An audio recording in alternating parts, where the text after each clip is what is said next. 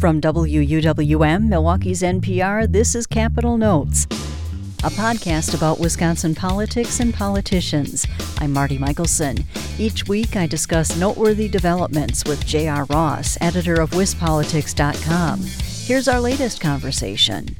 So, JR, the state Democratic convention is going to be held in Oshkosh this weekend.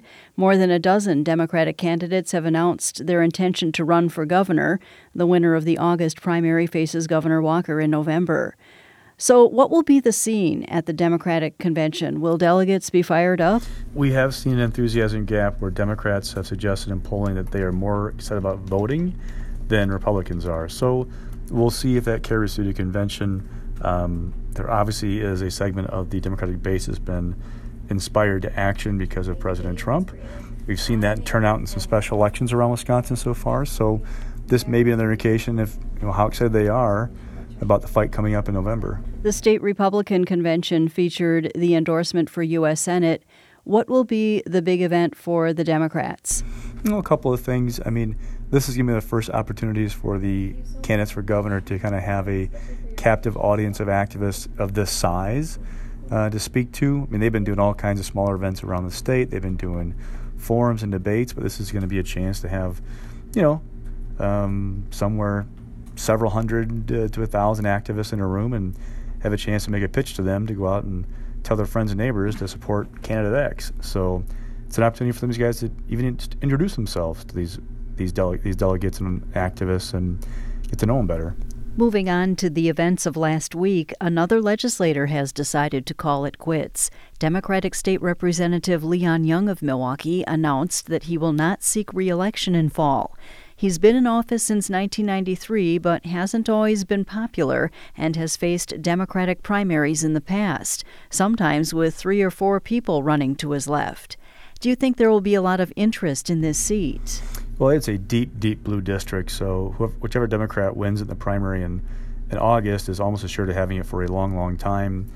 Uh, what's really interesting is the deadline to file a notice of non candidacy was May 25th for incumbents, and Leon blew that deadline by about five days. Why that's interesting is in 1992, his aunt had the seat and late the last minute to announce she wasn't seeking reelection that allowed just Leon, another Democrat, to be the only candidates in that primary. He won it with like 60 some percent, and it helped kind of pave the way for his political career to begin. He actually then passed a law not long after that that changed the rules that if it happened again, the uh, people looking to run for that seat would have an additional three days to file nomination papers. So for Leon's seat, um, those who want to run for that assembly district in Milwaukee have until June 4th to file their papers within June 1st. Also, Americans for Prosperity, which is funded by the billionaire Koch brothers, is launching an ad campaign on behalf of Republican Congressman Glenn Grothman. He faces a challenge from Democrat Dan Kohl this fall. Grothman is seeking a third term and has said he's in the fight of his life this time. How big of a boost does the Koch money give him? It's not like millions of dollars being spent. But at this point, it's all about messaging, kind of trying to make an imprint with voters and lay a marker down ahead of November. So the real ad campaigns won't start till later on this year, but it's just a kind of a, a little bit of a foundation to have a certain message attached to Glenn Grothman ahead of that. There was more speculation last week about the future of House Speaker Paul Ryan, who is not seeking re election this fall. His lame duck status apparently is ruffling feathers in Washington, and rumors are swirling that the caucus might replace him. What's the reality here? Could Ryan be replaced and not allowed to finish out his term as Speaker? Possibly. It, it just depends. Republicans can stitch together, the ones who want to push him out, if they can stitch together enough votes to do that. You know, politics, uh, people in politics, they hate a vacuum.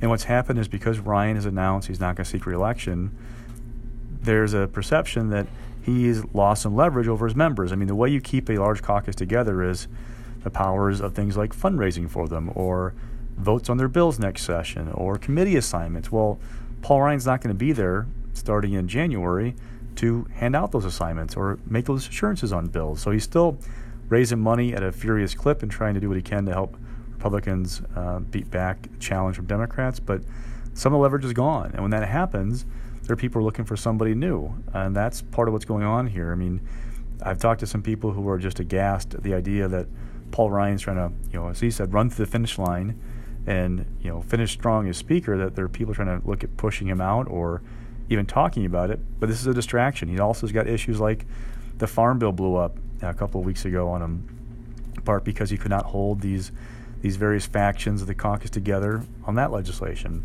There's a push now, it's called a discharge petition, to force a vote on a uh, path of citizenship we call dreamers, you know, young immigrants who were brought here illegally as children, but they're now they're, they live here most of their lives.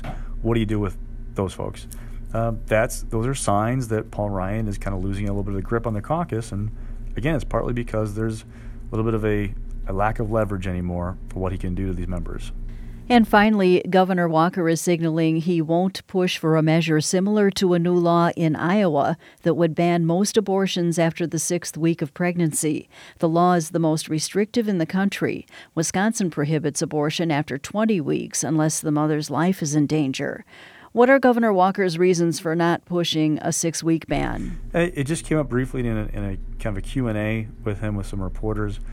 He didn't really get too much depth with it, but – you know, for Walker, he's not looking to push really divisive issues right now. He's seeing and been warning about the possibility of a blue wave. He's trying to play up his kind of bipartisan credentials while also keeping the base, you know, motivated. So he can point to things like, you know, property tax bills being lower in 2018 than they were in 2010. He can point to things like the tax cuts his administration helped push, push through to kind of keep that base excited.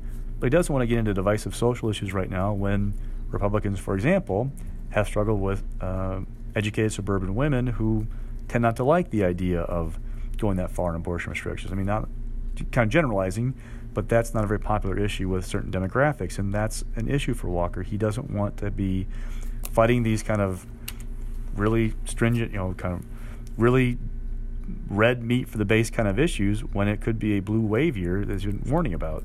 At the same time, the Republican candidates in the U.S. Senate race in Wisconsin support banning abortion with no exceptions, and they support a federal personhood law that would criminalize certain forms of birth control. State Senator Leah Vukmir and Delafield business exec Kevin Nicholson will face each other in, in August. The winner takes on incumbent Democrat Tammy Baldwin in November.